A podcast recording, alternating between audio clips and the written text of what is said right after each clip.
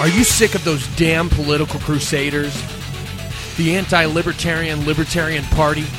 Sick of the violence and coercion that makes up the statist servile society with seemingly no escape? Are you looking for real practical solutions to increase your personal freedom and your invulnerability to coercion? If so, kick off your shoes, come inside the polyethylene A tent, and let's talk Vonu. Join your hosts, Shane and Kyle, as they further explore this freedom strategy and develop it into the modern day.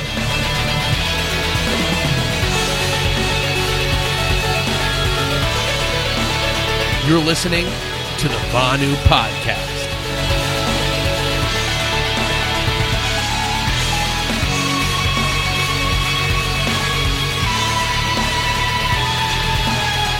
And welcome to the Vonu Podcast, the podcast making you invulnerable to coercion.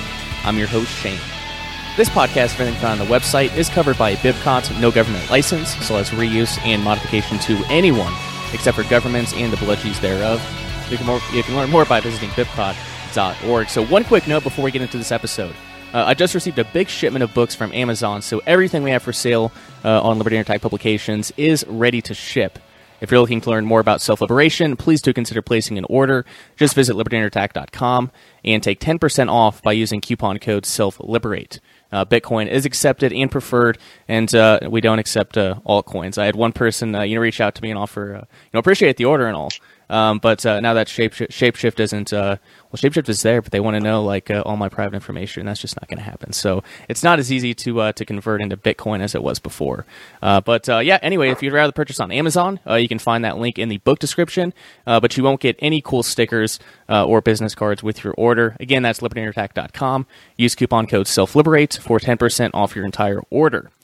So today's episode is number 52 of the main podcast feed and the ninth in our crypto anarchism series. Yes, we're finally back at it. Uh, the main that for the uh, main podcast feed. It's uh, been a little while, and uh, for this special episode, I'm joined by a good friend, Matthew Raymer. Uh, Matthew is an American expat living in the Philippines, uh, the founder of Anomalous Design, a consulting business in the field of uh, programming and development.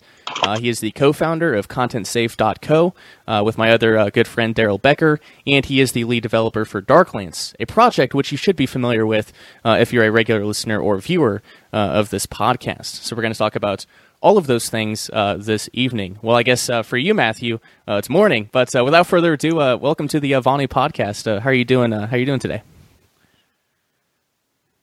Doing great. Beautiful weather here.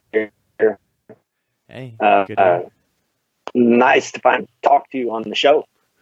Right, it's been a long time coming, right? Uh, yeah, I don't know. Why. So where, where you want to?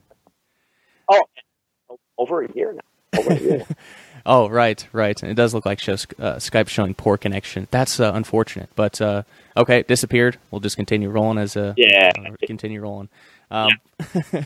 but uh, but yeah. Um, so since you may be a, uh, a new face or a voice uh, for my audience, uh, why don't you start by telling us a little little about uh, who you are and uh, you know what what you do. Well, you know, I've had a pretty eclectic life. I'm at 49 now, and I've done a lot of stuff over the last 49 years. just to not to spend too much time on that, but I started out in high school interested in music. So I studied music in high school for like six years. But at the end of it, I decided I didn't want to be a musician. So I, uh, and I really wasn't that good of a musician. And I uh, got interested in the sciences, uh, got really passionate about computer science and math and physics. So I got a bachelor's degree in all three of them. Uh, you know, uh, with like really super geek. I had one of my department heads call me an uber geek.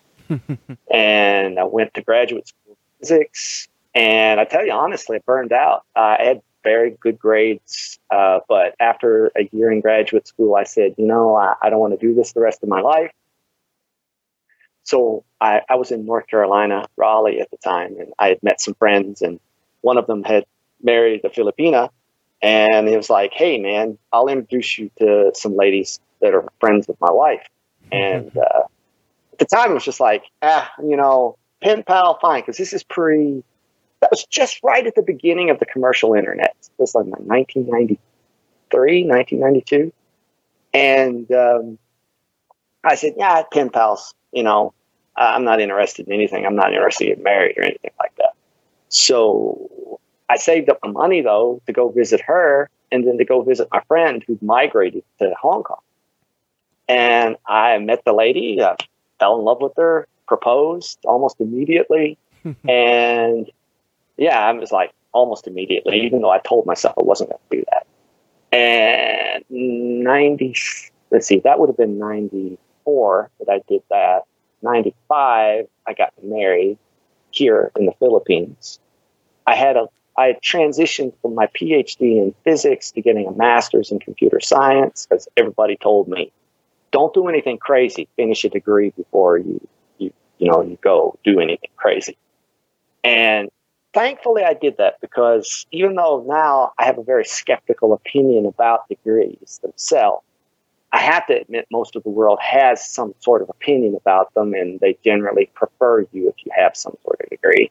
Sure. So I got the master's, right? And my wife and I had said, ah, we're just going to migrate back to the U.S. So whenever I went in 96 to wait with her, I came over here and waited with her. I didn't want her to be alone. And, uh, you know, it's funny, after a few months, we got the, the notification from the embassy to get her green card. And we said, screw it. We're not going back to the States. Why would we want to live there? And I spent, well, I had two kids, uh, uh, spent time just moving from this to that, living off the generosity of friends and family for a few years. And about 99, I, I, I met a local guy who set up a business here and that didn't work out very well, even though he and I are still really good friends. Um, that start running a business out of the Philippines itself and trying to make money here is impossible for for for a foreigner. It's next to impossible. Hmm. Uh, too many obstacles. Uh, but I started doing things with companies outside of the Philippines, and that is viable. Live here, make money abroad. That works. Well, fast forward because a lot of stuff happened over the since like 2000, 2001. I got reintroduced to some classmates who worked for some big companies in the States. They started giving me gigs, which led me to doing contracts in Europe. And I've over that time accumulated a group of people, co- contractors that I really respect. They're very talented. And we try to always push the envelope in what we do. So in 2007, we formed a, a US LLC called Anomalous Design. And that's our, our company that we represent for our big projects.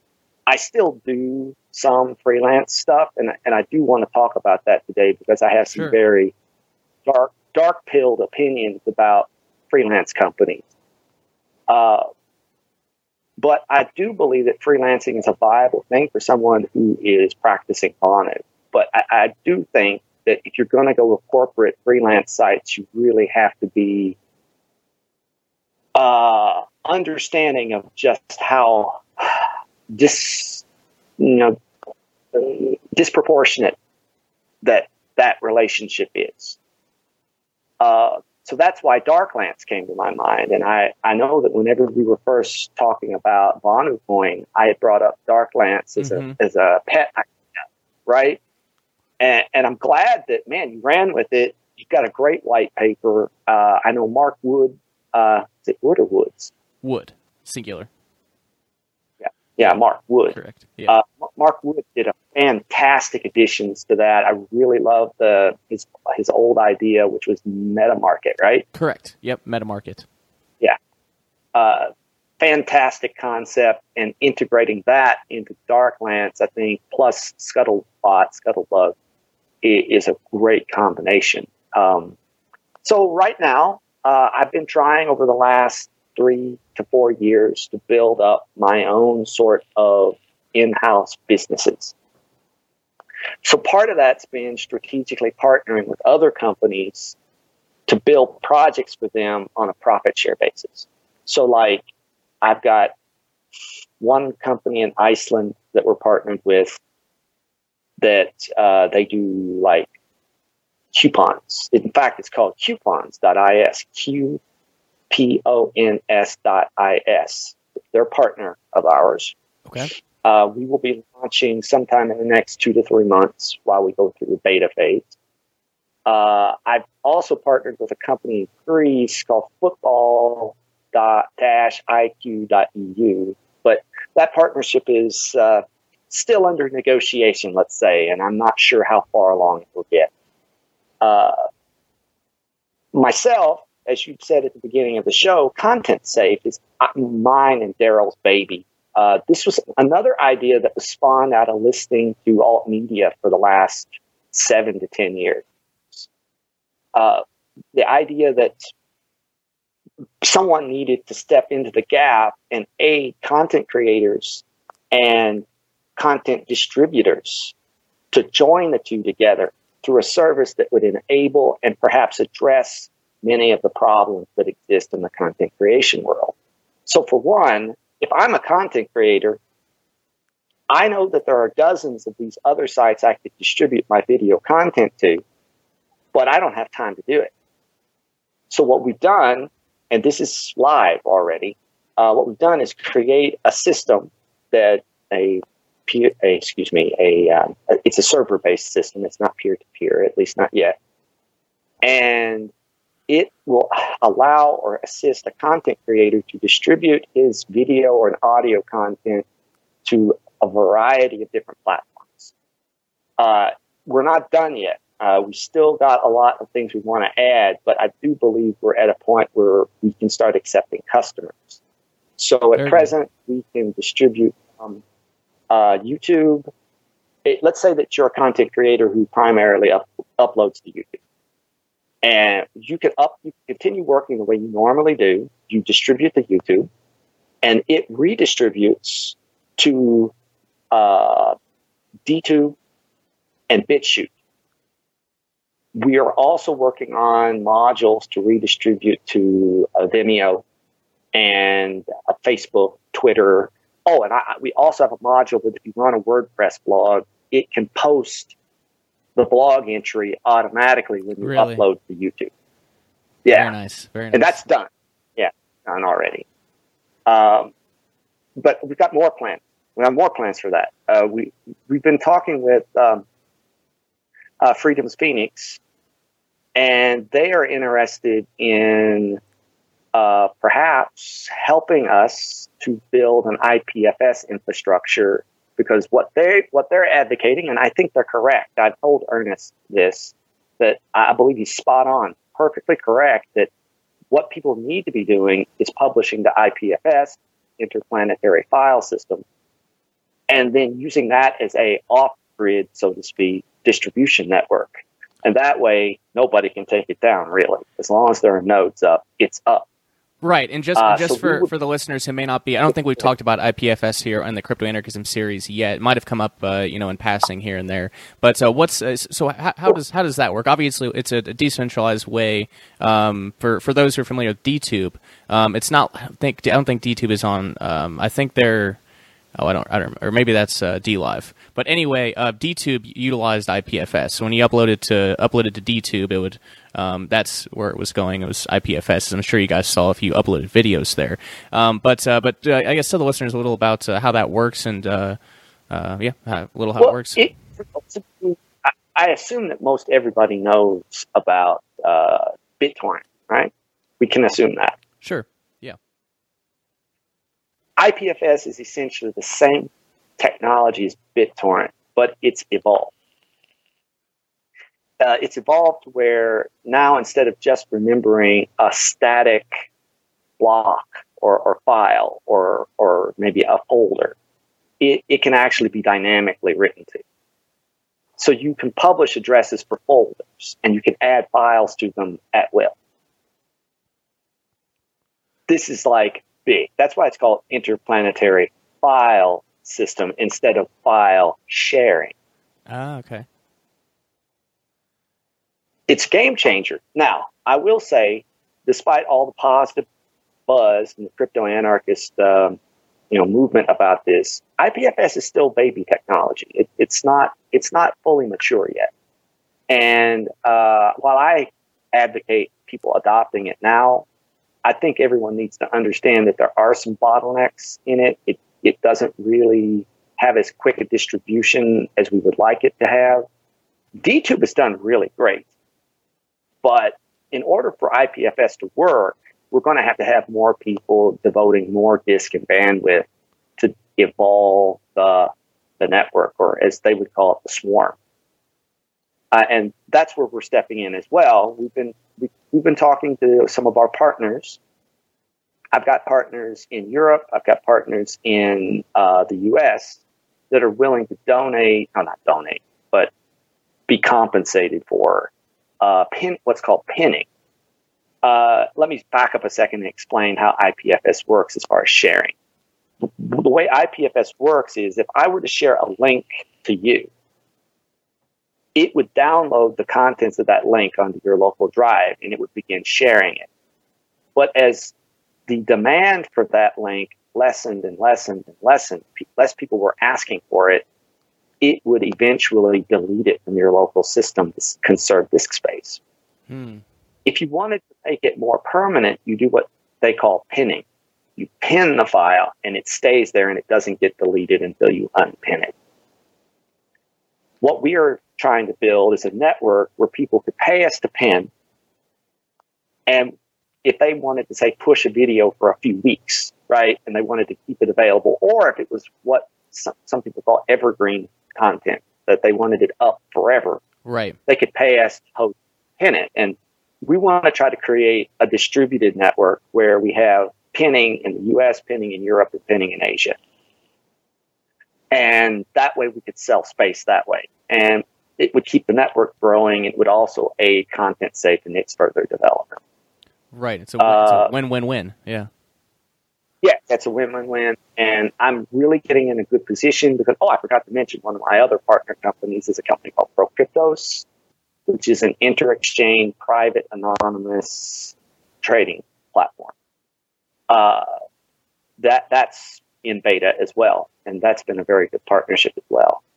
Um, and I'm partnering with some people in Taiwan uh, at the moment to promote ProCryptos. And this person I'm partnering with is plugged into the IT and crypto uh, uh, world of the Chinese and Koreans. So I'm hoping to make some progress on that area. But anyway, back to content safe. Uh, the other side of the equation for content safe, which I think is worth talking about, is the distribution platforms like BitChute and DTube. Uh, what I've noticed is, is that their problem is getting people to publish on their platforms. Right. So you've got some pretty popular people on YouTube like Sticks and Hammer, uh, who I listen to every day, uh, that he publishes on DTube and BitChute. And my content safe users are doing the same. But to get other people to, to get on there, you have to you have to be able to to get the, the content distribution platform uh, content creators. So I see opportunity here for us to partner with these distribution platforms to help move content producers onto their platforms. Sure. The cooperation could come in the form of them funding us, or it could just come in the form of them creating APIs that we can easily link into. Because at present, BitChute doesn't have an API. We have to create our own means of uploading to BitChute automatically. And there's a lot of people who complain about uploading to DTube because it persists in failures yeah. uh, whenever you upload. We have overcome that, by the way. Our system, we went, took us an entire month to get this worked out, but our system just keeps, it knows how to look at every case where it fails and it keeps re-uploading until it finally succeeds. Uh, if we had an API with DTube, may, or if we could just write directly to an IPFS folder, you know, something like that, that we could just help them get content creators. Uh, and we're going to do the same thing for Minds and Gab uh, as well. Very cool. Very cool. I, yeah, I'm really, So yeah, really, really excited about Content Safe. It's it's much, much, uh, much needed. And by the way, um, we're getting a poor connection here. Uh, would you mind uh, turning off your video here and seeing if that's uh, if that might possibly help Sure. um, with that? Um, and I can go ahead Sure. and put something else on the screen Sure. for. Uh, I don't know what's up with my, my provider. I, you know, I, I should comment for people who would want to live in the Philippines. As long as you live in a major city, uh, you can get very good internet. But I would suggest you go with the fiber-based internet and not the traditional uh, DSL, because the traditional DSL is generally pretty bad. Uh, but I've had pretty good luck with the fiber-based uh, DSL, or excuse me, the fiber-based internet. This is a 100 Mbps line that we're talking on right now. Is it? And did it clear up? Uh, yes, it sound yeah, it's it's it's not as uh, I mean I could still hear you, but it was just uh, a little staticky. But now it's Yeah. it's it's definitely definitely better now. Um, so that's uh, so that's good. But yeah, like I was saying, you know, I, I'm I'm really really happy. Um, and especially like it's it's you and Darrell, like that's that's even better. Um, because it's it's definitely uh, content safe is definitely something that's needed. Uh, now I'm sure uh, uh, you know my listeners are aware, and you, you're obviously aware. It's um, you, you saw the problem and you came up with the solution, but um, there is so much. There's some shenanigans happening on uh, on platforms like Fascist Book and Fascist Tube and and uh, you know uh, even just uh, web host you know web hosting platforms um, and financial financial censorship too from like uh, PayPal and banks and, and, and all of that. So um, it's it's really it's uh, you're really really cool. Uh, you're tackling basically you're trying to tackle all of these obstacles um, with the uh, this with the deplatforming. Yes. Well, if you're publishing to five or ten different platforms, um, especially ones that are decentralized and peer to peer, where no one can delete it, um, then your your content's safe forever. It's uh, um, it's much like torrenting in that way. Um, now, if uh, if you get shut down by PayPal or um, Patreon or, or someone like that, um, that can be very damaging for a content creator if they're just wiped out of their you know income. If like their main source of income is Patreon and they get deplatformed, well, that's a problem. Um, that is uh, uh, definitely definitely a problem. And uh, so you're also you guys are also incorporating um, alternative, uh, I guess, uh, monetary or I guess alternative uh, ways for listeners to contribute to the content creators they want to support. Um, I think that's a, a Yes. really, really, really great thing and uh, very, very necessary. And then uh, obviously just contributing to the overall um, decentralized uh, um, ecosystem. I think it's a really, really great thing. Now, one of the other things that I encountered over the years was I've worked a lot with payment gateways. In fact, one of my clients a few years ago, we had to, we had to switch payment gateways six times.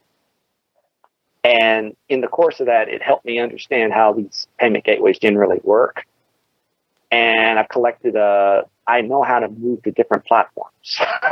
Essentially is the message. I understand how to move from the, from one platform to the other. A lot of it's not really technological. A lot of it's just uh, filing documents to make sure that they you have a bank connected to it and that they accept you and all that. Now, that said, uh, this is a this is probably the most difficult part of the content creator's issue, and I really don't think that a traditional payment channel is going to ever be bulletproof. It's never going to be bulletproof. Mhm. So what I'm thinking is, and I, a lot of people say this, that we need to switch over to crypto. And I agree.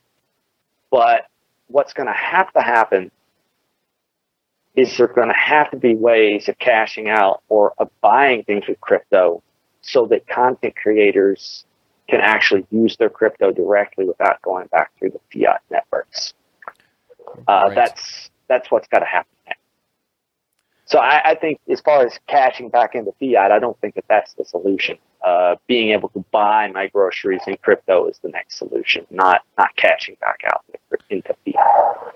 Right. Yeah, and I I, I, I definitely I definitely agree, with that, and um, and I guess most people are aware, especially if they've been following my following my work for a while, that um, you know here here in uh, you know the USSA, um, you know there are platforms like uh, Gyft and eGift, uh, eGifter, I think are the, the names of them. Um, I know Gyft is definitely one of them, but they accept Bitcoin. So, and they have uh, you know hundred, maybe a hundred different places you can buy gift cards with, uh, you know, uh, bitcoins from through, uh, you know, with Bitcoin, um, and I, I that's that's a great thing. um, it really is, but it's still like an ex. It's still just that kind of an extra step, and it's kind of annoying, right? um, and you can't get it. You can't get everything with it. Um, you can't get everything through there. Um, now you can buy uh, you know stuff on Amazon through Purse. Um, you, you, can buy most anything you need to with Bitcoin. Obviously, you can't pay your you probably can't pay your rent in it. You probably can't. Um, I don't know, pay your mortgage. You can't pay your thefts, uh, your taxes. Um, thankfully, that'd be weird. I don't know if I'd like that. so, so obviously, no, no, no. you know, the state of Ohio now accepts tax payments in Bitcoin. I I think I saw something about that. Yeah, I think I saw something about that. But, not, uh, not, that I would want to do that either. No, forget that. yeah, not that I would want to. That's it. Seems seems kind of like a trap, right? Because if you pay if you pay your taxes in Bitcoin, uh, you don't report your taxes on your uh, on your uh, you know uh, on your you know income. Yeah. It seems like it could be a problem. Um, yeah. But uh, so so I mean, yeah. there, there, are ways to get to a lot of the stuff you need um, with with Bitcoin, but it takes that extra step. You can't just uh, spend it. Now there is there is one thing people have been promoting for a while, and it's um, oh gosh, what's the there's you can get like Bitcoin debit cards and uh, people are like, "Oh, this yeah. is this this is incredible! Like you can pay with you can pay with Bitcoin. It just takes right out of your account." And then like they take a picture of it, and it just says Visa, like on the bottom right. And it's like you realize this this is not a permanent solution. And plus, this is not uh, like the the idea is not to merge you know merge you know the second realm technology with technology the first realm with Visa you know who is you know what's one of the the targets of Bitcoin as far as you know what it's trying to eliminate? Well, central banks um, and uh, you know the, uh, the, the big banking system. How like it, it just it, I don't know. I, I, see a lot of people promoting it. and It's kind of annoying. I, I, I guess I understand it. Um, a lot of people a lot of people believe that, um, and and I guess I, I kind of share the sentiment as well. But uh, you know, like it has to be, be, you have to be able to spend it. Um, you know, it can be used as a um, you know store of value, and that's great. You know, Bitcoin's great for that.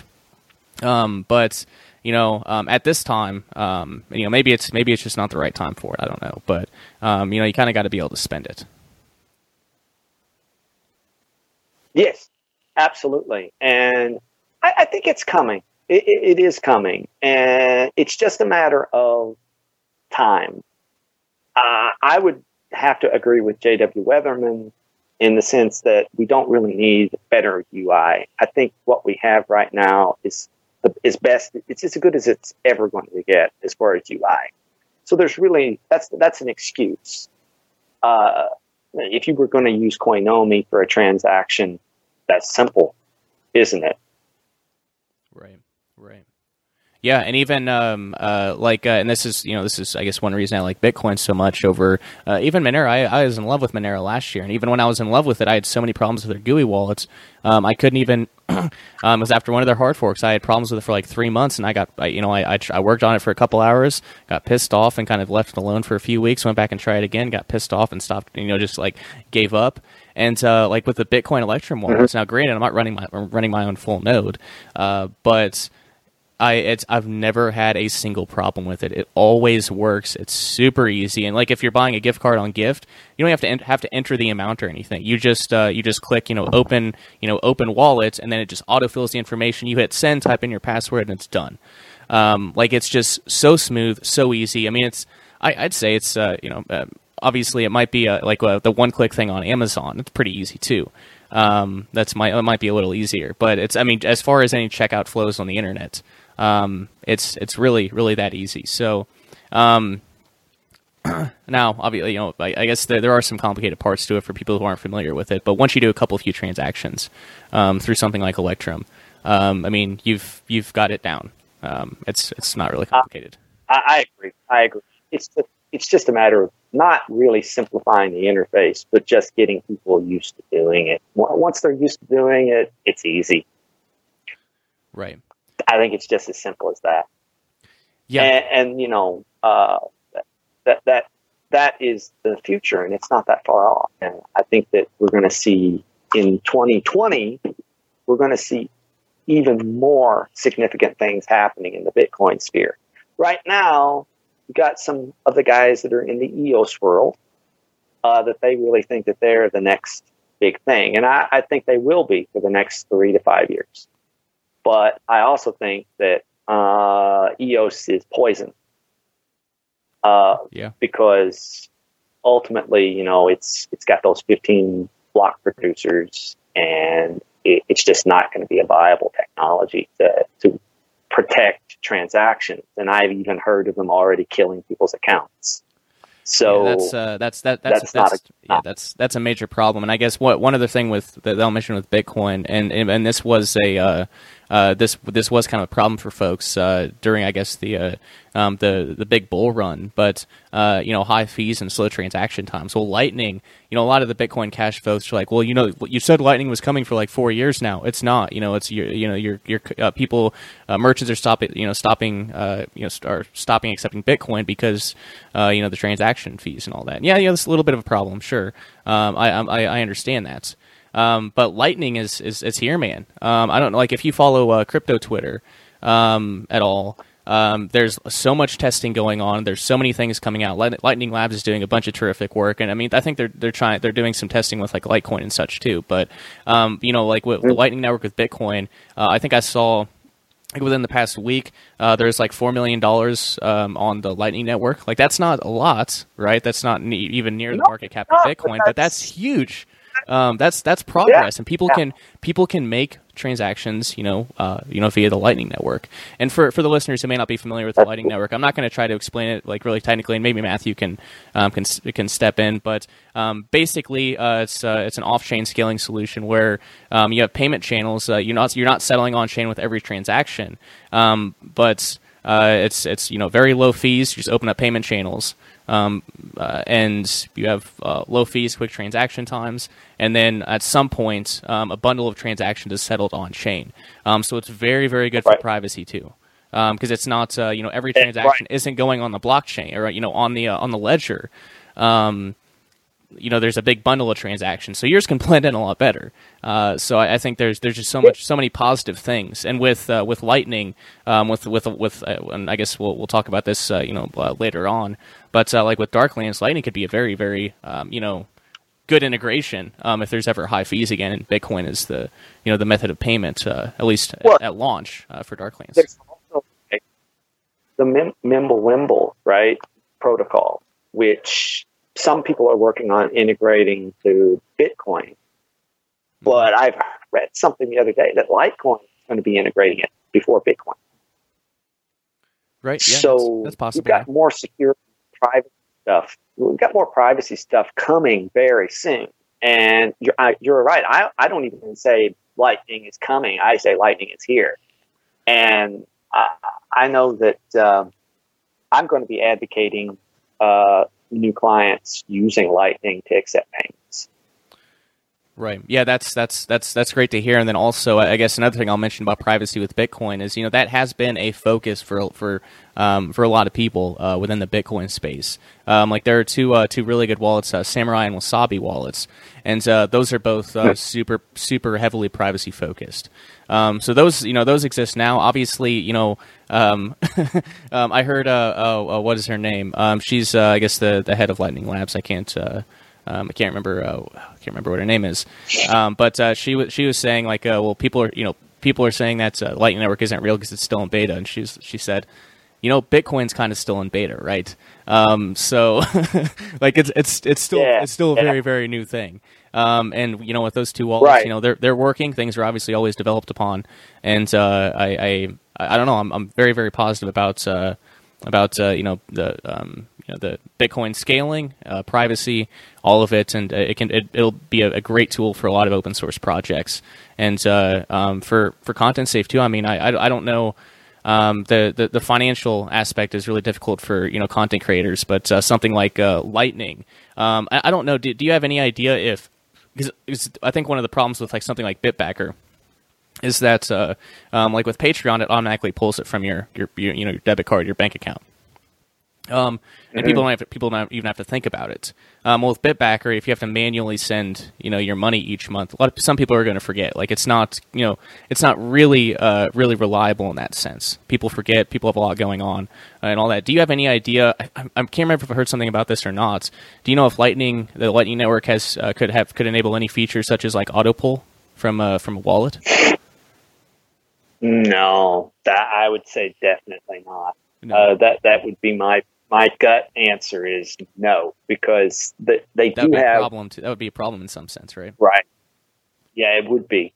Uh, my feeling is that you know really the reason that auto payments occur in the center it, and I know this because I've worked in business and I've, I've had clients tell me this, that that's what they wanted. They wanted the ability to automatically deduct so that the customer didn't really have a chance to say no. Mm-hmm. So what we need to remember is if we want auto payments, what we, my opinion, okay, people will probably not like this, but my opinion is it should be built into the wallet that it remembers when to pay. I mean, come on, the wallet's got a clock on it, doesn't it? Sure, sure. And it can and it can flash you a notification say, "Oh, you owe so much to this person. Do you want to send it?" Right. Yeah. Yeah. I mean, I mean, I mean that's it's just that simple. You don't need uh, a third party system or a or a trustless payment system necessarily. In fact, you want payment systems to be trustless or no, I, I just don't think so. I, I think that let everybody's carrying a phone, everybody's connected to the internet. If they want an automatic payment system, offer it in the wallet. That's a very good point. The wallet. Uh, and, and you know what? If the person likes what you're doing, they're just going to say, "Ah, yeah, okay." Yeah, yeah, that's uh, that's a, very very uh, a very good point. So um, I guess back to back to content safe here. I mean we, have we've, we've covered uh, um, I guess uh, uh, most of, I guess I'd say most of what you guys are doing over there, which is uh, which is fantastic. Um, I guess since I'd say that uh, most of my listeners, um, if they are content creators, they're they're kind of like me, where they don't have uh, they aren't making a whole lot of money um, to where they can uh, you know afford a uh, you know hundred dollar a month plan. Um, but I do think this is I do think a, a service like Content Safe is uh, um, is a, great well, thing, and that's uh, uh, and that's some of my content creators that are listeners uh, might be interested in something mm-hmm. like the uh, like the starter tier. So could you kind of uh, uh, tell them yeah. a bit about that and, and what what they would get in that in that tier, and do you have some inf- more information on that? Well, basically, our pricing structure is kind of still in flux, so it's not like we've locked in our prices and that that's what it's going to be forever. But what I'm looking at is smaller content creators generally don't need to republish all that much. They publish like once a week. Right. Right. Like you publish once a week. So what I've been trying to, to price out is something where we could rebroadcast to a select number of platforms and measure it in terms of how big your video is or your audio. Uh, I don't know your experience, but audio broadcasts can run anywhere from a half, say like 300 MB to one and a half uh, gigabytes for a show. Sure. If you're doing one a week, right? Well, the first plan is 50 gig of bandwidth, and we would be rebroadcasting that to, let's suppose we rebroadcast it to three platforms, because you can choose how many platforms you want to rebroadcast to uh, you could fit all that into the plan, the twenty-seven dollar a month plan. Right. Yeah. Five hundred gigabytes. Publish. That's that's a lot of story, especially if you're doing only audio podcasts. Um, I mean, you, you I mean, yeah. you'd you'd be sick of podcasting by the time you by the time you reach that cap. I think. right, and it was actually fifty gig, but you know, fifty gig. That's well, oh yeah, yeah, fifty gig. Yeah, yeah that's that's still, still a ton. Yeah.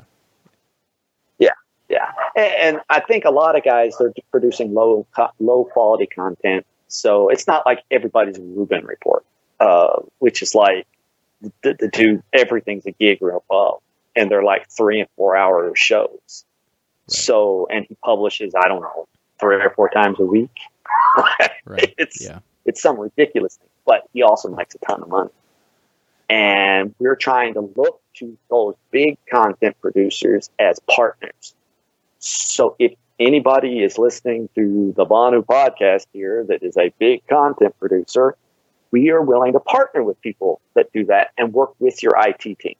We don't want to replace your IT team. We want to enable your IT team to do higher value things and uploading videos. Uh, I know I, I, one of the people I want to reach out to is the guys at 21st Century Wire. Uh, have you heard of them? No, I can't say I have uh, you should you should look into them. They're really cool. Um, they they do uh, international reporting. They have journalists all over the world, and they really represent uh, an alt media perspective. So they were anti-Syria war. Uh, just lots of really cool stuff that they've been talking about for several years now. And I listen hmm. to their, they have another podcast called uh, The Boiler Room. And the guy who is their admin hosts the boiler room and he's like you know man i would upload the gab and the BitChute and all that but i don't got time. By the time i prepare for the show and do all my other work and editing he said i just don't got time to upload to two or three other platforms. So that's what content's safe for. We can partner with these groups to help them have more time to do what they really would prefer to be doing so yeah someone like a Styxhexenhammer right yeah. But dude, he uploads six videos a day and he's doing DTube BitChute. Well, he would rather be out in his garden than he would uploading video. Right. Yeah. Yeah, and, and videos, uh, obviously, depending upon the, the, the, connection speed, can take quite a while to upload a video. So that's a, a lot of uh, you know right. Idle time uh, just doing that. And I want to clarify this for, for, for the listeners here. Um, and this is something we were talk we were talking about uh, privately, which I thought was a really really cool feature. Um, yeah, I want to just reemphasize this that um, basically. Um, it's one user interface. You click publish, and it automatically broadcasts it out to um, however many platforms you select, right? So you, you only have to upload once, right. and then it, it'd be sent out. You know what? You don't even have to upload. If you want to use our system as your upload upload point, you can. But if you want to just continue publishing to YouTube, we'll we'll suck it right off of YouTube for you and rebroadcast it. Oh wow! Okay, that's that's handy and it's all scheduled. So you can go in and say, I want this republished immediately, or I want it republished, you know, in a day, or it's all, it's got a calendar that you can schedule the, re, the rebroadcasting. Awesome. Awesome. Very cool, very cool. So, um, I guess yeah. uh, um, there, there's one other thing I noticed on your site, and I've been there a handful of times, just reading reading through stuff, probably more than a handful of times. Um, yeah, very very well done on the site, and uh, um, I and very good very good uh, uh, copy too. Um, it's yeah, it's a very very uh, very good site. Um, but uh, yeah, I noticed on under the Fortress here, one of the features is shadow ban testing. Um, now, hopefully, you know this isn't you know like a propri- proprietary thing. Well, obviously, I'm proprietary. I don't think, but uh, but no. uh, but basically, like uh, it's not some secret thing that you know the, if if you t- if you tell if you tell how it how it's done, that you secrets out. But um, so yeah, obviously, you don't feel like you have to answer. But how, how do you test for for shadow banning? It's pretty simple. You just we pick a set of keywords or names from your videos, and we look to see what YouTube pans back. Ah, okay. So if they're shadow banning you, that means that you're not showing up on the search results. Okay, gotcha. Even though you put in the exact title of the video, you you don't show up. gotcha. Okay. Okay. Yeah. Yeah. That's okay. That's that's pretty easy. Yeah. I've I've, I've heard of, of, that sort of thing before. I think James Corbett's mentioned that. Uh, if you type in like the exact well, search terms of this video, uh, you have to go back to like page three before you can actually find it. Right. Yeah and see what's innovative about this is that it's automatic. You don't got to go and do it yourself. And we're not at the point where we have the reports the stuff written yet, but once we have the report stuff written, it will like give you an update on what page that your results show up on. It'll give you all these sorts of metrics so that you can have an idea of what's happened. Gotcha. Okay. Very good, very good. And and for for for uh, and I've never, I don't think I've experienced it myself. Um, I I don't think so. I've I don't know. I've slipped pretty, I've slipped pretty under the radar. I still have a monetized YouTube account, so um, that's uh, strange. For now, there's yeah. For for now, um, yeah. I'm, I'm, not really. Yeah, I'm not. Uh, just I'm just waiting waiting for the day. Um, and some of the, some of the video like their algorithms are so inconsistent too because with like some of my more mild videos won't get like they won't be approved for all adver- advertisers then one where we talk about like uh, the faux state solution, which involves like you know violent subjects. That one's perfectly fine to be monetized. So, and I don't know. Um, I don't know. Anyway, I'm just going to ride it out as long as I can, and and uh, you know when it happens, I, I, hey, I certainly won't be surprised. Be honest, to be honest, I think what's happening is that the, the despite all this talk of AI, which is absolute bullshit, it really is absolute bullshit. They don't really have a sophisticated AI doing this. They have a simple keyword filter, not an AI. And believe me, because I've worked with Bayesian AIs and I know how hard it is to get accurate classification on a Bayesian AI. It's really, really hard, especially whenever, let's say, like a spam filter, it works pretty simplistically. You know, it's it is spam, it isn't. But even then, how often do you find stuff that isn't spam in your spam box? Oh gosh, I have I have to actually go back like every few days and check. Um, yeah, like even emails I sent, responses get sent there, and it's like, well, that doesn't make any sense. Um, so yeah, like the spam filters, like even for uh, like my my main, like I guess my kind of throwaway personal account um, is a Yahoo one, um, and even Yahoo sucks. Um, it's terrible. Um, Yeah. It's really really Yeah. bad. Yeah, exactly. And, and see, my whole point is that if you move this out into uh, a wider range of categories, right? And they'd have to, they couldn't just say, oh, present it, don't present it. That's not going to work. You need to say, like, what kind of video is this? So you have to classify what it is, right? So it's political, it's uh, entertainment, it's this, that, the other, right? They have to have a way to classify it that way so that they can make better decisions. That's why I say they're not using any sophisticated AI on it. They're just putting a list of keywords in their block and you base the keyword. And since you don't approach the, your podcast with typical terminology, you fall under the radar. Did I get knocked Ah. off there?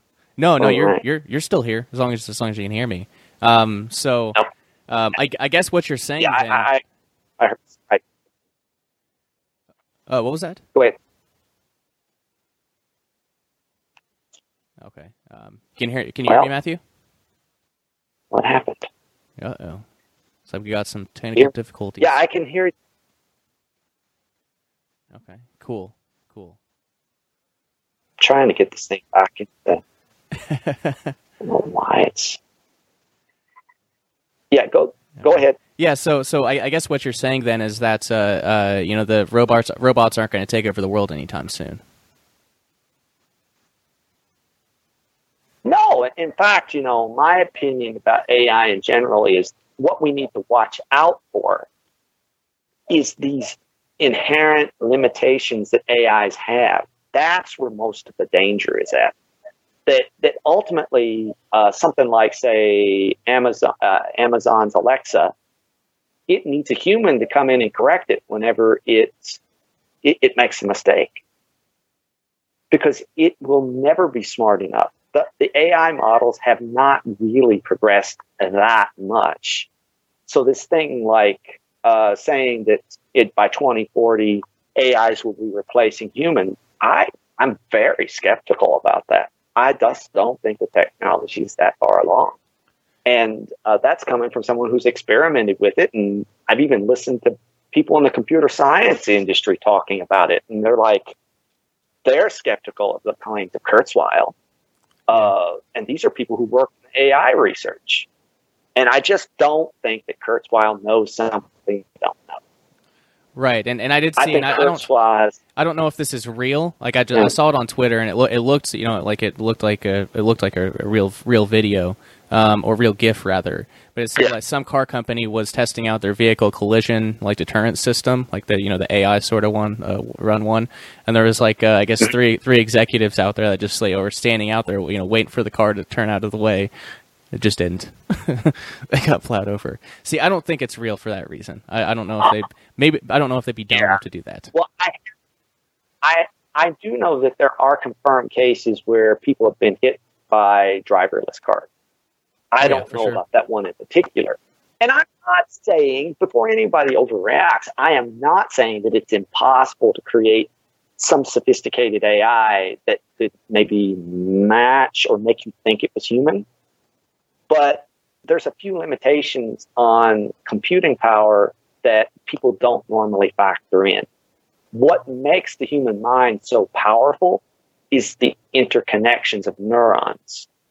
If you were to try to replicate that same sort of level of density of interconnections in a silicon based platform, you're going to have to have probably something the size of a room to do that. even with current micro technology. So, how are you going to make this AI, right, that is mm-hmm. so darn smart? You're not going to be able to yet. I used I had a client in London who was a specialist in AI. This was like 10 years ago. And she wrote articles about this 10 years ago. And she said, Kurzweil's wrong. She said that the level of, of density, she said, we're probably not going to have this type of technology for 400 years. It's wow. just, we think we're so advanced when actually we're not really that advanced yet. And, and you know, part of this is because there were companies, startups, say five to six years ago, who were getting investor money to cl- claiming that they could copy the human brain. And this one particular company raised it raised over a billion dollars, and it ended up shutting down because it failed to do what it claimed it could do. Mm-hmm. Right. So the real danger here is overestimating what an AI can do. That's where the real danger is. And, and I think that's what we're experiencing right now. Uh, build a better AI to make YouTube safe for list for, for viewers. No, that's very dangerous, extremely dangerous, uh, because it isn't that smart. And that brings me to freelancing. You know, I freelance, and to be honest, I make less money off the freelancing platforms than I do off my own human network, uh, which I built up over 25 years. My experience with the freelance sites are that they try to adopt overly simplistic methodologies for assessing the skill level and behavior of their freelancer. So I had an incident, I won't name the platform, but I had an incident recently where uh, someone said that I was uh, violating their terms of service because I was publishing something that was uh, a violate of another service's terms of service. And what I had done was I had just finished doing a seminar in Europe on uh, a product called HA Proxy, which is high availability proxy. It's a 20 year old open source project that's used by all sorts of uh, IT companies to manage and load balance their servers. And so after I finished the seminar, I added a gig to my portfolio saying I can show you how to work with HA proxy. And I immediately got, you know, taken down and saying you violated our, our terms of service. Mm-hmm. Well, I had to get two layers of humans before the obvious could be said, like, how in the world could I have violated a copyright on something that was open source? Yeah, no joke. Right? Yeah. So here's like an example of how AIs are dangerous because I, I told them it looks like you have a simple keyword filter, and if it's it's a what it's a blacklist, or excuse me, a whitelist. If I if I don't have that term in my dictionary, then you are violating terms of service. Well, what kind of genius does something like that? That's crazy. Mm-hmm. There are so many technologies out there, and you're going to immediately threaten to shut someone's account down because you didn't have the word in your list. Right. That's that's insane, and that's why Dark Lance is needed because there isn't any of that in Darklance.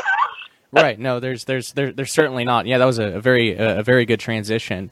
Uh, and, and, I guess another thing too, as, a, as, speaking from a freelancer perspective here, um, uh, you know, for the the major freelancing platforms, um, I guess an, another kind of uh, downside from it is that.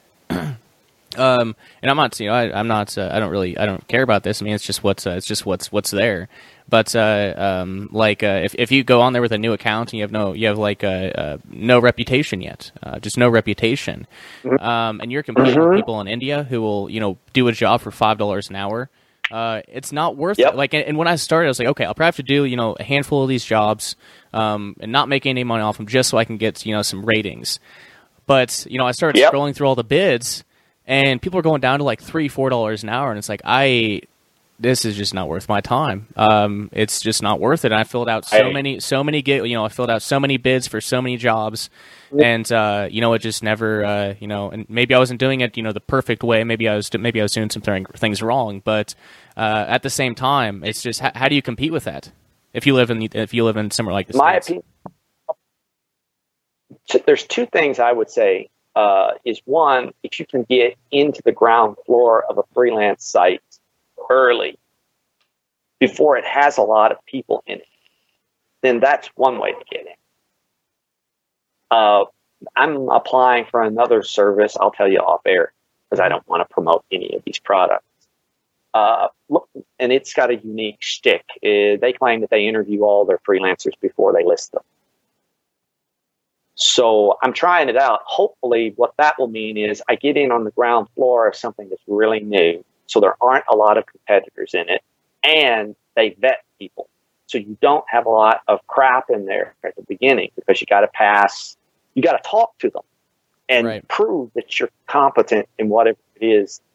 This is another gripe I have. I don't like these skill tests because what they're trying to do with skill tests is they're trying to eliminate the need to invest time to talk to you. Uh, if I understand this service correctly, there are no skill tests. They interview you, they look at your your your your CV, Mhm. and they make an assessment whether they want to work with you or not right? uh, seems better. That's one way. The other way that you could do this if you don't get in early is just get some friends and family to start giving you small gigs. Because what what matters at the beginning is getting some things on your portfolio, right? Right. and I'm not saying I'm not saying cheat. I'm not saying don't actually do the work. I'm saying do something for people you know and have them pay for you on that service. That's one way that it will help. Uh, because if you get like say 10 or 15 or 20 gigs on there and everybody's giving you high scores, that's going to raise your value out in the pool and make you competitive. Sure. Sure. So I, I know with mine, I was kind of lucky. Like on one platform that I get the most amount of freelance stuff, I, I just got lucky. I was in at the very beginning. There wasn't that much competition. And in that particular platform, because each one has its own little variation of what makes it unique, they had a deal where you could just go out and start soliciting directly to buyers. And that helps immensely because if you've got this firewall between you and the buyer, the buyer can't really see what your worth is. He just looks at your rating and that's it. You don't get a chance to really tell him something about yourself. Uh, and, and I believe that helped because I got some decent gigs that way. Uh, and the rest of it's just, you know, time and accumulation of experience. But I have the same complaint you do. If I came with 20 years of experience in a portfolio, I am no different now than the guy who just graduated in Mumbai from college. Now, Right. something about that just doesn't seem right to me. Yeah, yeah, no, I, I, I- certainly agree with you. Uh, certainly agree with you. So, um, I, so yeah, I guess let's let's start talking about Darklance and how we're how we're going to uh, you know re- re- resolve some of these uh, some of these problems. So, as you mentioned, um, the white paper, uh, I guess the it's not the first draft, but it's the first edition uh, of the white paper has been has been released, and um, that was uh, that was a, a fun journey. That was the first white paper I've ever written. Um, so. Um, that was It's uh, good. uh, well, well, thank you. I appreciate that. So uh, uh, definitely check that out. tinyurl.com forward slash Darklance white paper um, for the listeners out there who want to check it out. Uh, and I will, uh, um, I've got some work to do on the website, but I've actually got uh, two local uh, gigs here, which I, I, I guess, uh, um, I don't know, like you were saying, you know, friends and family, um, uh, building them WordPress sites. Um, I mean, it's, it's, it's really easy to do. Um, but if someone has no idea how to do any of this stuff, like they've never set up a website before, um, I can provide a service there, right? Um, and uh, that's that's definitely needed for people who are new to to this uh, new to this thing. So um, that's uh, uh, so yeah, I haven't, had a chance to get back to the Darklance so uh, w- uh, website yet, but it's up there. You can check it out. Um, there's there's definitely some work to be done. I need to add the link to the white paper there, um, but I just haven't uh, haven't gotten around to it yet. So um, so you mentioned early on that uh, some of your some of your reasons for for coming up with Darklance. Um, basically just the problems with, with the uh, with the freelancing platforms. Um, but uh, I guess uh, so. I, I, guess let's go ahead and get to so yeah, I did a podcast on this actually, uh, like a, a, few days after I released the white paper, and uh, tried to get as technical as I could. But now that we've got you here, we should probably uh, be good to uh, get into some more of the technical details uh, for the listeners who uh, who may want to hear that sort of stuff. So, um, so Scuttlebutt, can you give us a technical overview of how how the Scuttlebutt Scuttle, Scuttlebutt network functions? Well, see, people need to understand that one of the greatest events in in IT personal freedom was BitTorrent. Uh, the concept of BitTorrent underlies Scuttlebutt. Uh, the idea is that you have these peer-to-peer exchanges of personal key, uh, of private of public keys that identify you, and it's distributed in what's called a distributed hash table. And that way, all these peers can connect to one another and verify one another's identity using cryptography. Mm-hmm. And in those encrypted messages, they have a standardized format for messaging. And we can actually customize that. So the idea is to create these communities of freelancers and buyers, right? I, I don't know if you read my comments in the white paper that I put yesterday. Did you happen oh, to catch them? No, I haven't. I, I haven't pulled. I haven't pulled that up yet. Um, I'll go. Ah, I'll go check it out. I, I, was. Yeah, I wasn't sure, but I, I can kind of give you a taste of what I said. Uh, I think we could almost look at these like guilds. So you've got these regional guilds, or or at least online guilds of graphic designers, programmers, etc. And these can build not only like, let, us say that I build a guild of developers on Darklance, and I use I use Scuttlebutt to communicate with them, and I know them because they've worked with me, right? Or mm-hmm. I know them because they went to school with me, or whatever. I could actually take the whole reputation of the guild itself and say the guild says that this person's good. Right. Right. So it's it's a higher level of confidence in the outsourcer. Now, on the other dimension, the buyers come in and they send messages or they join guilds as clients. And what we do is we publish portfolios or skill lists, and then these things become searchable to our client, to, to, the, to the buyers. So if they want to look for something, they've enrolled in these different guilds and they go search, okay, I need somebody who knows uh, uh, how to make Adobe Acrobat documents, mm-hmm. for instance. And, and, it pulls up a list of, uh, you know, I keys and says these people uh, in your ascribed guilds published that they know these things. And then you look at their ratings, and then maybe you say, oh, you know, I know this guy over here. Uh, let me talk to him since he's on the recommend he's on the reference list for this guy.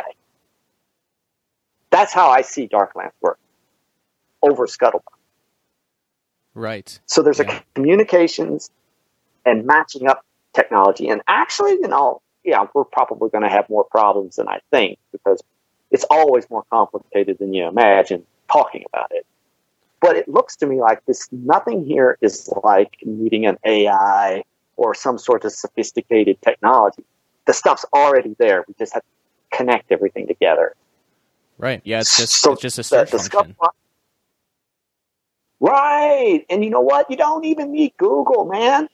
You, it only makes sense for you to uh, maybe we could have like a a, a, a place that people that guilds go to to list skills, right?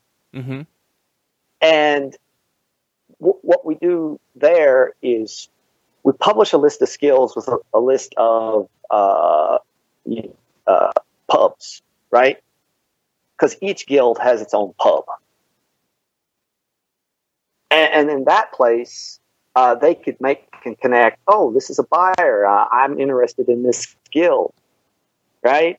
Or you don't even a guild could be one person, perhaps, but you know. Uh, anyway, that's a technicality. Uh, am I making sense? That or am I saying too much? no, you're no. It, it, it definitely makes sense. Yeah, it definitely makes sense. But I I, I guess I kind of buried the lead there for for those who didn't uh, actually listen to that first episode, who haven't checked out the white paper. You kind of get the gist of it. But uh, Darklance is a privacy focused freelancing marketplace uh, utilizing Bitcoin for payments. So the idea is to replace. Or, well, we're probably not going to replace them, but to, to provide an alternative to these centralized freelancing platforms um, and uh, focus on privacy. Do you think is a lot better? Not use ridiculous uh, um, AI that uh, threatens to ban someone, you know, threatens to kick someone, you know, suspend someone's account over something like you went through, Matthew. Um, so we're just trying to provide an alternative yeah. to this for people who are privacy focused, for self liberators, for digital nomads um, who've had problems on those sites and who want to move on to something that's uh, uh, something more like uh, what, we're, what, uh, what, we're, trying to build uh, for for Darklance. So um, yeah, I like that. Um, I, I, I definitely like that, and uh, I, I certainly think that um, you know, uh, just as just as you know, this past 13 months of working together, I, I think the, these ideas are going to uh, evolve, and uh, I, I, think that's uh, certainly a great thing. So, um, so yeah, that's that's scuttlebutt, and um, I guess I'll ask that. I, I kind of covered this in the in the in the first episode, but I want to hear kind of a, a more of a uh, I guess, a perspective from a, de- a, developer, and I'm sure the listeners would appreciate that too. Um, what are, I guess, uh, how, how, are uh, what are the uh, privacy features of of of scuttlebutt um, as they are now, or I guess uh, privacy. Well, really, features. All, uh, public key cryptography is the main, you know, the main thing for scuttlebutt. Uh, everything's encrypted. We could put it since we're putting it over I2P. That means that your anonymity is higher than if you were just putting it over the clear web, which you would have no anonymity at all eh, on the on the clear web. Right, and, uh, and, and for, and for offers the, a high. Yep, I was just say uh, I2P, the Internet Visibility Project, uh, just a way to it's just an anonymous network layer for the internet. Um, sorry, I just want to step in. I mean, I, I, I forget that a lot, so that a lot of people aren't ten, like haven't looked into this stuff a lot. So I just want to make sure that we we try we define these things as we go. But go ahead. Yeah, yeah, that's cool. And, and you know, by us uh, carefully packaging everything up, whenever we we publish this, there's no need for them to even know what I2P is. They just download the app and it automatically connects to I2P. Sure. that that's the goal, right? Let's let's make sure that they don't need to know any of this. but uh, security culture says they should know what's going on, and so that they can put confidence in.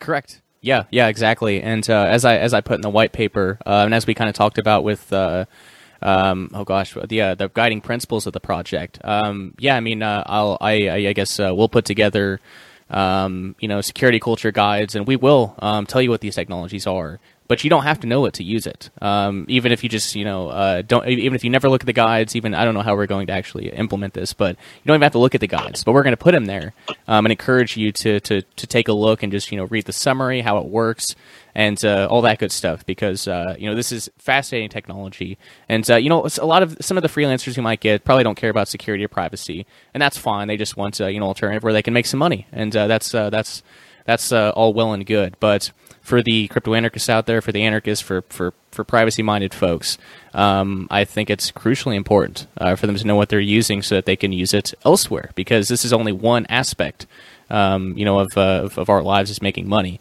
So um, if they can utilize this for you know for private communications, you know, utilize I2P for for whatever. If they can utilize um, public key, key encryption for email, like using PGP or GPG, uh, I think that's that's crucially important. So um, that's uh, another big part of the project. I mean, this is this is uh, just as with everything I everything I really do. It's with Vonu in mind, and um, you know, uh, I, I, I think it's important to promote that as as much as possible. Not for my sake, but for for for the sake of, of people's freedom and privacy. Yes. Yeah. I mean, it, eh, that's what this is all about. This is this is about providing the individual with the ability to be responsible. right? I mean, yeah, that's thoughts. one way I look at it.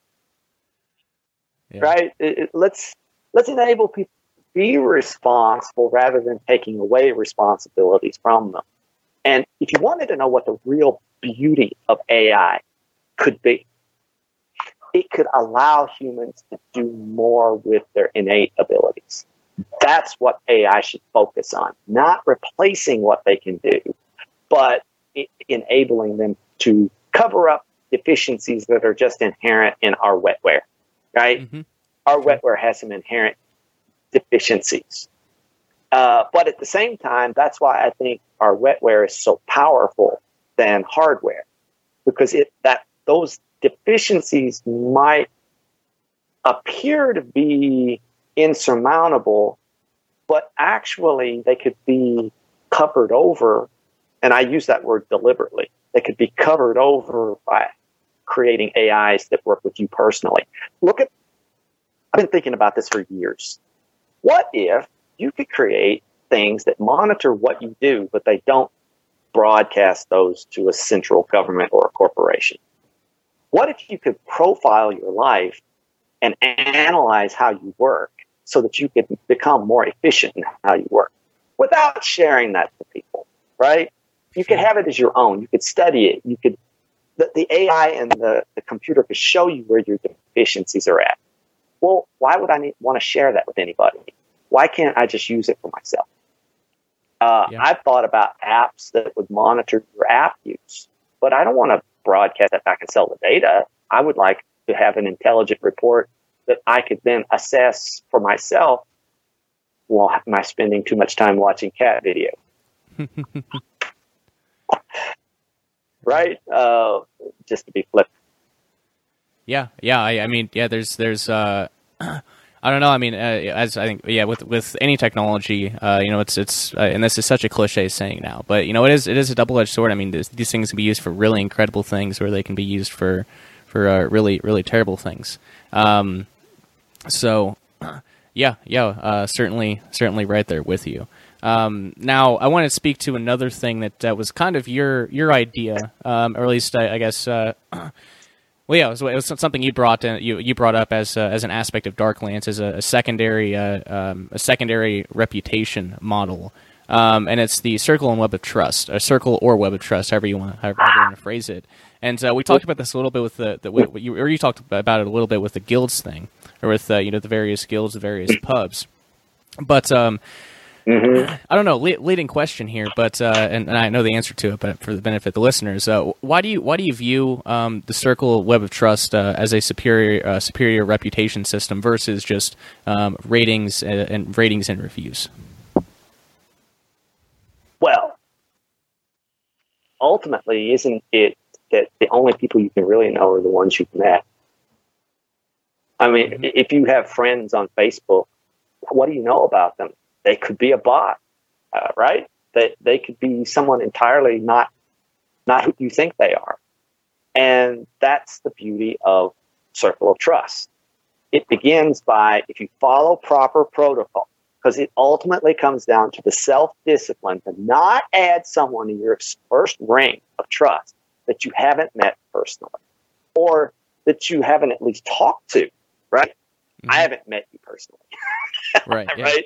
I've talked to you, but I've interacted with you at length, and I'm pretty sure you're not a bot. uh, I hope not. I hope right? Not. And if you work for a corporation, man, uh, heaven save them. Uh, the the uh, I mean, yeah, I guess you could be uh, an NSA agent that's just playing the game with me, but uh, I don't think so. Uh, but ultimately, you should have a close tie to the people in your first ring. And that's why Web of Trust, I think, is probably about as good as it's ever going to get. You're not going to be able to get better than that. And if you go out to the second ring in the Web of Trust, now these are people that are known by people you know. And that is a slightly, that, that's a recommendation system, right? Uh, standard. Uh, I get recommended by a friend to someone he knows, but I don't know them.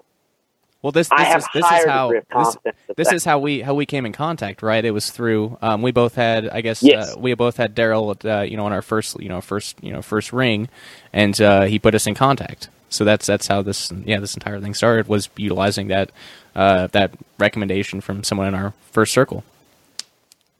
Yes, exactly. Um, so that that that to me is uh, like I said already, it's about as good as you're ever going to get it to be, and uh, I also think this is far superior than what's offered in um, a uh, freelance site because one, the company doesn't know you.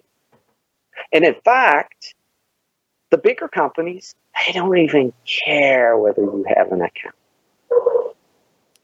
Why would they? right? Yeah. And, and, see, Darklance allows you to get back to what was traditional human uh, relationships. It's not faceless, impersonal organizations that dictate what you're going to do and how you're going to behave, which to me well, it pisses me off to no end that I've got this corporation telling me what's acceptable behavior.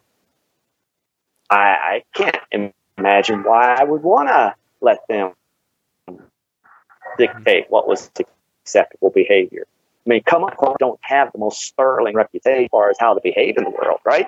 Sure. Oh yeah. Hey, I, I, hate to do this while we're broadcasting, but I got to go doorbell. okay. I'll be right back. No problem. No uh, problem.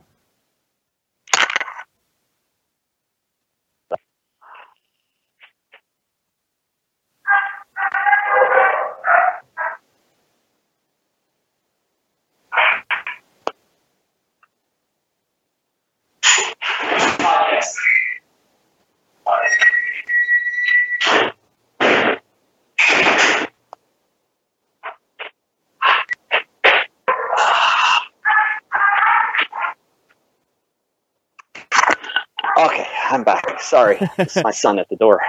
No problem. No problem at all. No problem at all.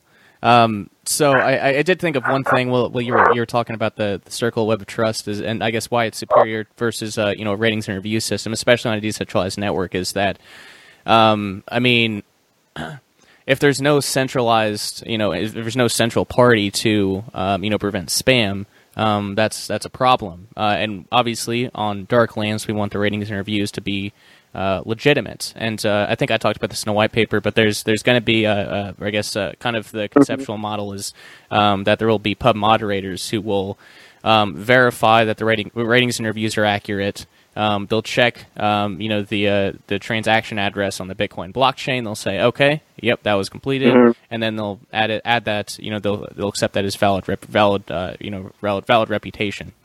Um, but with but we'll just say that like that that, that is that isn't there. Um, but a problem could be that uh, you know there there could be a lot of uh, um, fake you know ratings and reviews that could lead to fraud uh, and coercion. So um, yeah. I think the this the circle web of trust um, does kind of does kind of uh, help help to prevent that. But thankfully we've got a, a backup mechanism there, which thank uh, thank you Mark Wood for, for all the work he did on MetaMarket.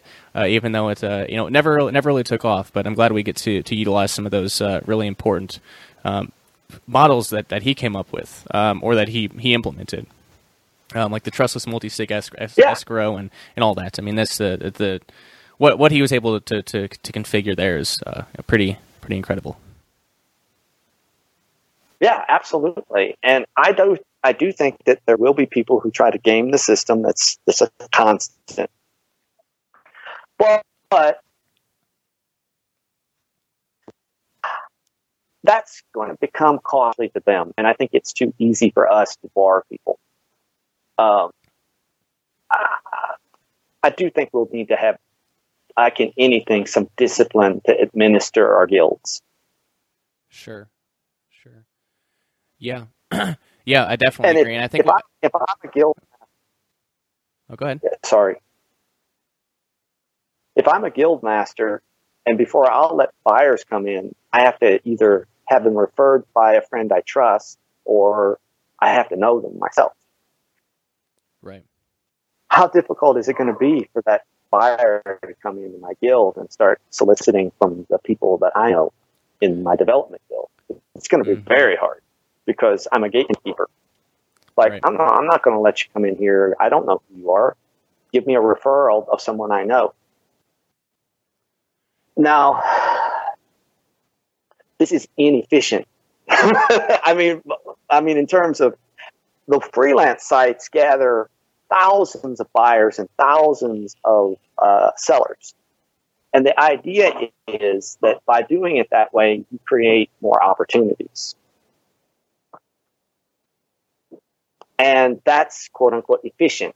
But in the process, you end up squashing uh, the developers or the uh, the freelancers, mm-hmm. the sellers, because who who's going to be dictating this? The guy that's paying the budget is going to be dictating, not the freelancer who's accepting the payment. And in fact, the freelancer is going to get screwed because the freelance site's going to carve out 10 or 20 or 25% of their pay and call it, well, this is our cut, our protection money. We protect you from bad buyers. we have our support staff. Right? Well, my experience is that they don't really protect me from bad buyers so much.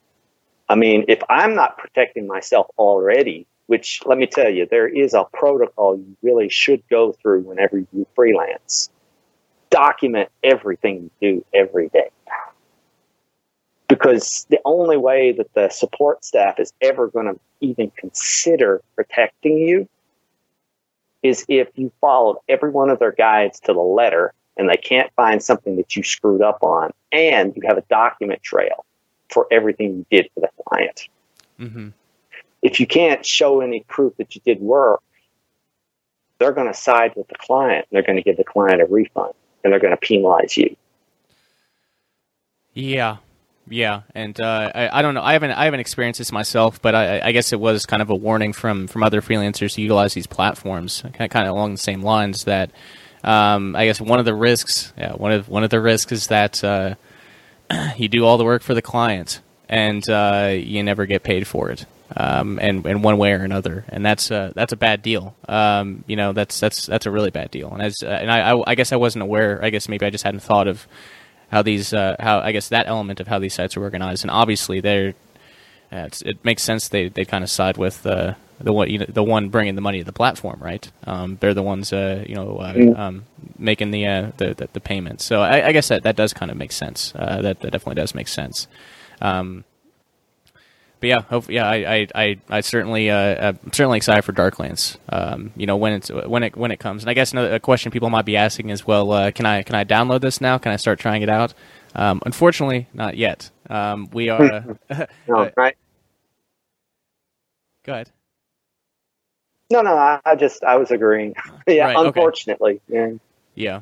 Yeah. So, um, I mean, we, we've we've we've done a lot. I mean, this has been yeah, 13 months in the yeah, 13 months in the making. I mean, I guess in, in total, um, I guess the development of this idea and what we are in kind of honing in on what we are going to to, to build. Um, we've got a, a, very very good um, plan. Uh, you like I said, you can check out the white paper tinyurl.com forward slash darklance white paper and uh, I mean, yeah, take take a read through it. I mean, there's as as you said, Matthew, it, and I, I would know this firsthand, but I've heard from plenty of people that uh, you really only know how you, like you, you, it's it's hard to put a timetable like even when you start development on when something's going to be released because you don't know what bugs you're going to run into, you don't know um, if you don't know what problems are going to arise. Uh, and I guess on that note, because we we did talk about uh, the uh, Internet Visibility Project I2P. Um, how difficult do you think that'll be to implement? Um, I, I, mean, I'm pretty sure it's being worked on, right, um, already by the Scuttlebutt community.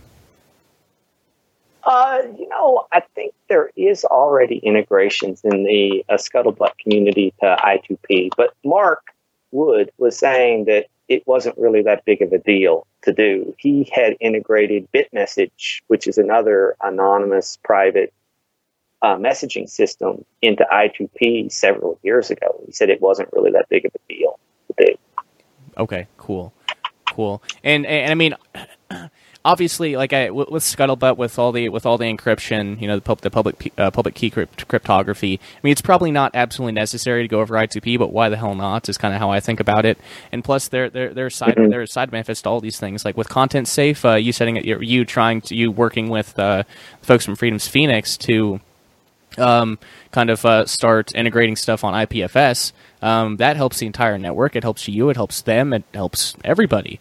Um, and if we mm-hmm. you know take the extra time and develop, yeah, take the extra time and effort to uh, run uh, Darklance over I2P, um, that helps with I2P too because uh, I, I, I, and I, I don't know it too familiarly, honestly. Or yeah, I don't know. I'm not too familiar with it. Um, I haven't used it a whole lot, but um, I think one of the problems with it is that there just aren't a whole lot of uh, I2P nodes out there, right? And if uh, every Darklance client is an I2P node, mm-hmm. that's mm-hmm. yeah, yeah, absolutely, absolutely, yeah, absolutely. That that is what we need. It with I I P and IPFS, we need that. In fact, you know, we should probably offline get all your documents set up on I, I, I, IPFS. Mm-hmm. Yeah. And that way we could turn around and do another show on what it was like to set up all your documents on IPFS. Right. Um, and you mean like all the all the podcasts? I mean, yeah, all the art, like basically everything on yeah. IPFS, right? Um, yeah, you, you know all, all mm-hmm. stuff. But I, am hosting, you know, Shane's stuff mm-hmm. uh, for him, his websites and his files. I'd like to see all those files replicated over in I2P. Excuse me, not I2P, I, IPFS. Right. Uh, I think that that would be fantastic. Uh, and you know it's not that hard. Do, do you have uh, anywhere that you could have internet online all the time? Um, that's something I'm working on. Um, yeah, for those who may not be aware, I, I you know, rec- I guess yeah, recently is a couple months ago. Uh, a couple months ago, yeah. Um, I live uh, in a homestead out in the middle of nowhere, and uh, I will. Um, it has. I've been using hotspots for the past two months. It's been fine. Um, but I will be getting uh, it's the same satellite internet that I'm broadcasting over now. Still out in the middle of nowhere, but had to go to a uh, family friend's house um, to use it. Um, so I will, yeah, I will, uh, you know, here in the next month or so, um, when I get around to it, have uh, internet all the time. Um, it's not going to be the fastest. I guess like 12 megabytes per second is is average uh, for for download. That's okay. Uh, what we would do though is pin those things to remote servers, and that the speed would actually be on the remote server but the uh, original repository would be on your machine. Ah, okay. Very cool, very cool. So that so I would I would have I mean uh, obviously you would you would have uh, you'd have you still um, have it have it hosted, but I would have all of yep. my all of my files locally, all of my podcasts, all my video, everything. Yes, That's and see that was Ernest's point at, at Freedom's Phoenix. His point was he doesn't want anyone to control his data. Sure. He wants to control his own data. He he doesn't mind if other people rebroadcast it. That's okay. But he doesn't want them to be able to shut him down. If someone decides not to share it, he just goes and finds someone else who wants to share it. Right. Right. Yes. Yes. And that's what we're doing now. That's what we're doing now. Uh, is I'm actually sharing his stuff, um, and but I, I'll be talking with him tomorrow. Okay. And hopefully, I'll get some decisions on you know what what how we're going to move forward with his IPFS stuff because we need to develop the infrastructure to rebroadcast from IPFS, and there's a few different ways that could be done. Uh, and I imagine that there would be. I, I'm going to always tell people if they want to use IPFS, host it yourself, and then let us pull from it. That way, you own your data because that IPFS doesn't do you a heck of a lot of good if you're divorcing yourself from the ownership of your data. Right. Uh, I suppose we could offer pinning for people who don't have dedicated internet uh, connections, but I would also tell them figure out how to get a dedicated internet connection. Uh, right. Yes. So, so I guess one. So I, I, guess one question that, that, that comes up is so if, if I, I if I um, or I guess kind of more more so when uh, so when I do um, I guess um, I guess have copies of all my all my own stuff. Would I would I then be an IPFS node for people to? Uh, w- w- is that yes. how it works? Yeah. Yes. Yes. And what we would do is we would pin it on our side so that if you're offline, our nodes can pick up whenever you're offline. Ah. Okay. Very cool. Yeah, I, I, I, I, certainly think uh, as as far as the crypto anarchism series, uh, definitely need to do episodes on that um, because at, at some point, I don't know, I don't know when, um, and, and maybe we'll have to start another series first because yeah, I'm not sh- sure how quick it's going to happen. Um, but uh, you know, setting up Lightning nodes and uh, uh, you know, setting up yeah. a Bitcoin full node and doing all those sorts of things, tell people how how to do it. Um, but yeah, we'll we'll see when that well, happens. You know, at present, I, I have some uh, company projects that we're talking to people who want to set up things like that to, to collect payments. So I'm going to be needing excuses to become completely knowledgeable about how all these things work. There you go. Awesome. And, and it, you know, it, it, it, it cross feeds, man. It always cross feeds. You, you can pick up all sorts of information uh, because of free projects you do. You know, one of the things I tell people about, say, freelancing is if you wanted to go out and learn something, right? Why not go to a freelance site and offer to do something you actually don't know how to do, but you want to learn how to do? right? Yeah. And yeah. offer a low price, not because you, you want to be undercutting other people, but because you recognize that you're going to have to learn how to do it. Offer them the price. They, they grab, these guys are so tempted by the low hanging fruit. If you know that you can deliver the product, beat them out on price. Teach yourself how to do it and get a good review because you did it well. And then ratchet yourself up from there. Yeah, yeah, that's that's certainly certainly good advice. Yeah, yeah, indeed. So, um, yeah, we, we, I guess we've been going for an hour and a half, maybe a little little shorter than than we than I guess what we, what we kind of planned on. But um, I, it's okay. You got to watch out for those killer deer. yeah, well, I. yeah, I mean, I, on my on my way back from Texas, uh, yeah, two months ago, yeah, I was I, I made the entire like uh, 14 hour journey, and I did it in like one one one drive. I left at 5 p.m. Um, and uh, I made it all. I made it within ten minutes of the house, and they hit a deer. Uh, so yeah, just. Oh, you're kidding, man! All that distance, and you hit a deer ten minutes from your house. Yeah, it's it was it was funny funny how it worked out. Uh, but um, yeah, yeah. That's so bad luck. Yeah, yeah, it is. It is. But uh, so so so Darklance. Uh, um, I, I, guess we should put out a call for um, I mean, uh, uh, you, yeah, like I said, you can go uh, view the white paper. I'll put that link in the show notes. I've said it a bunch of times so far. I'll put a link to the website in the show notes, and I'll put a link to the Discord in the show notes. Uh, that's been a little. I mean, it's it's it's kind of we kind of hit a lull in the project. I think pe- people got people got busy. Um, people got real busy. So, um, but this is it's a it's a passion project. So we we've got other things to do. We've got to, we've got to make Yes. money and all, and, and that's that's that's how it is. I mean, yeah, we don't have a bunch of venture capitalists funding. We don't have a team of hundred developers.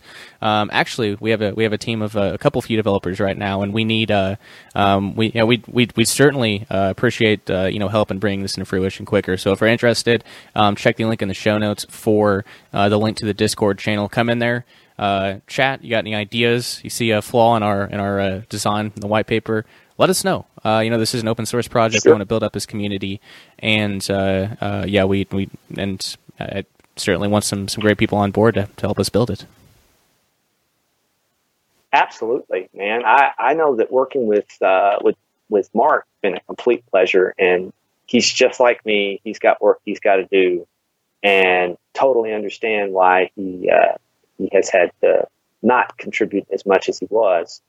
And I'm in the same boat. I've been spending the last six months uh, stabilizing and building this ContentSafe, and it, once we have ContentSafe with say a few hundred uh, subscribers, then it's going to change my game. I can hire more uh, staff and I'll have more time to participate in passion projects. Yeah, definitely, definitely. Uh, so I guess uh, I'll, I'll I guess we'll, we'll kind of do this uh, um, do this. Oh gosh, and we didn't even get to. We've got another subject to cover, man. I forgot all about it. I yeah, I was Which one were we wanting? Yeah, uh, the Philippines being a good place to Vonu or not. Um, if people are Well, we, interested, we talk. Uh, maybe we have a separate show about that, but I, I think um, what I can do is um, uh, talk a little bit um, about that for just five minutes.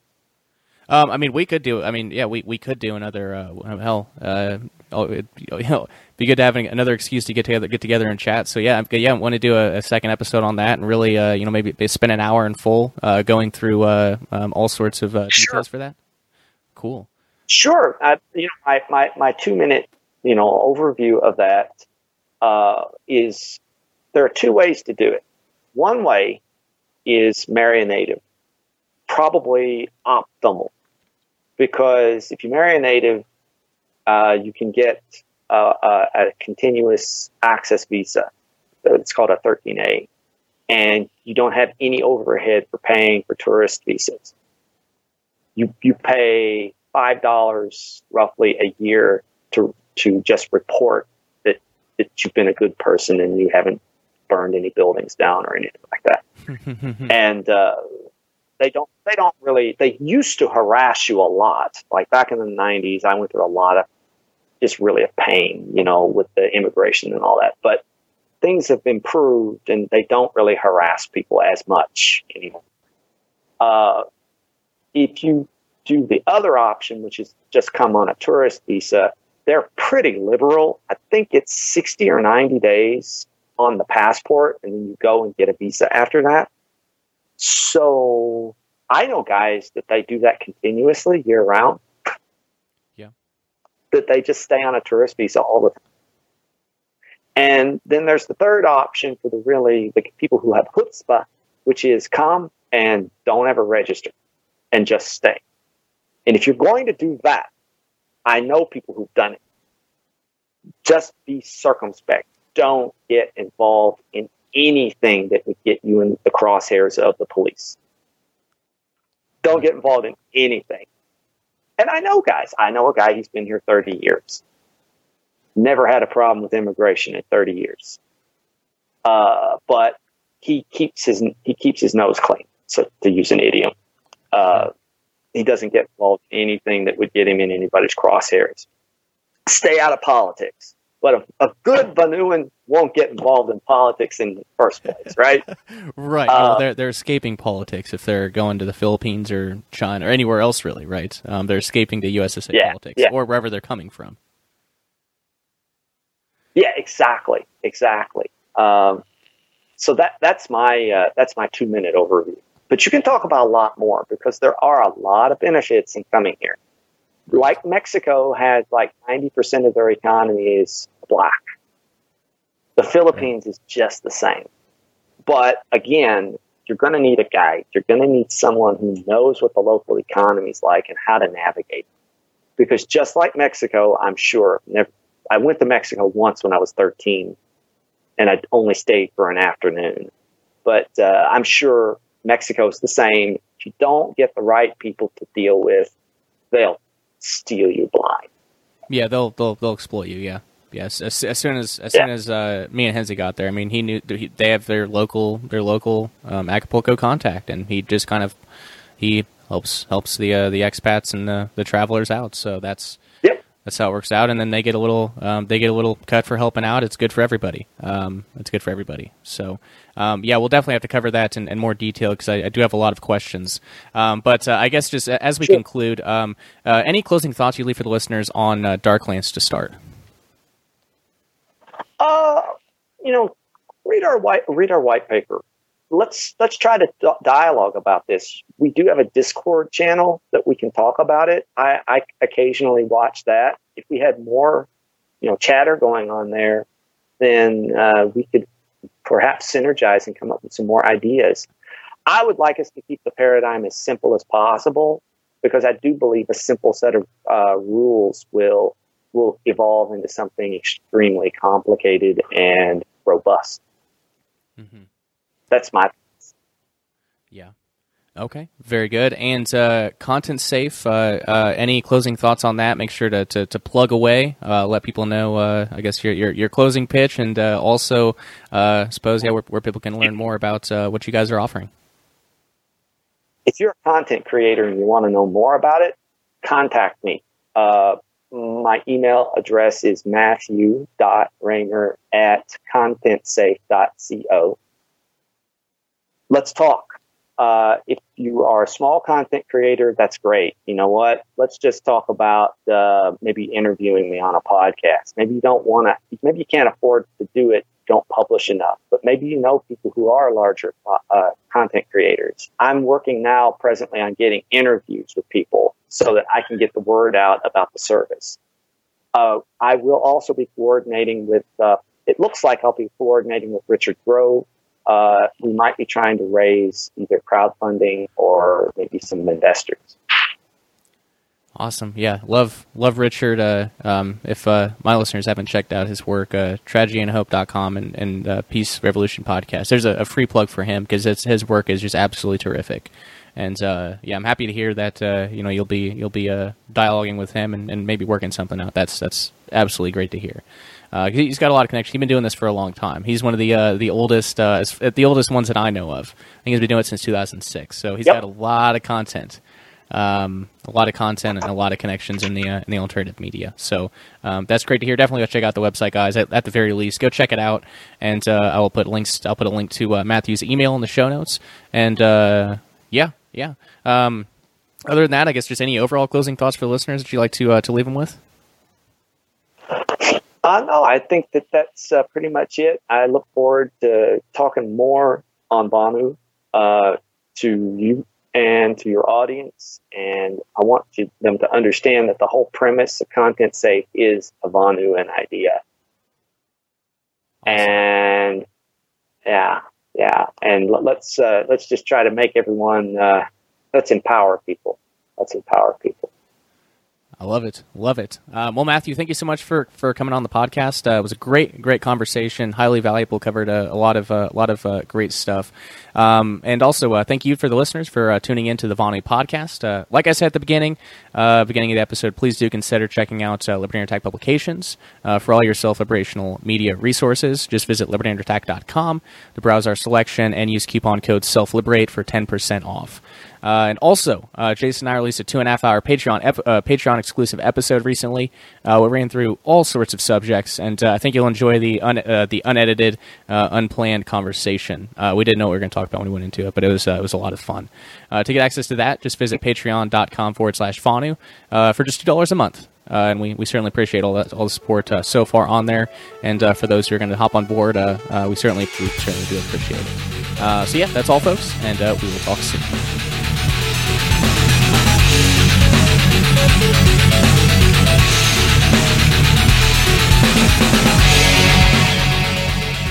Here at the Vonu podcast, we understand the importance of the Agora and recognize the necessity of supporting its traders. This section of the show is called Building the Agora, wherein we highlight great agorist businesses, podcasts, or otherwise self-liberational media. First off is Libertarian Attack Publications. If you're looking for strategy guides, agorist fiction, or other tools to build your freedom, you need to take a look at what we have to offer. Just visit libertarianattack.com and take 10% off your order by using coupon code SELFLIBERATE. We also offer assistance to new authors in navigating the publishing process. From proofreading, editing your manuscript, to Kindle and paperback formatting, all the way to full audiobook production. We can help you with all of it. If that's a service you may be interested in, please visit libertarianattack.com slash publish. If you're like me, you may also enjoy starting your mornings off with a book and a delicious cup of coffee. Well, I've got good news for you. Jay Catano has a great business called Anarcho Coffee, and he's giving you a lifetime 10% discount code, LUA10. Head over to anarchocoffee.com and pick up a bag of Volunteers Valhalla, Rothbard Roast, or some merchandise. I personally drink Rothbard Roast most mornings, and it's absolutely delicious. Highly recommend. Again, that is anarchocoffee.com and use LUA10 to take 10% off your order. I've often complained about the lack of self-liberational media. Hell, it's why my first podcast radio show focused on solutions and why this podcast exists. If you're sick of hearing libertarians bitch and complain all the time and instead want tools for your self liberation, check out the Liberty Forge podcast hosted by my friends Kyle Turnblazer and Merrick Van Landingham. They cover all sorts of topics, and it's one of these shows I make time to listen to every single week. Check them out at thelibertyforge.com. Lastly is the Enemy of the State's Dank Podstash, hosted by Nick Irwin and David Valentine. They have a really great podcast that I would definitely recommend, in addition to a store with some incredible shirt designs.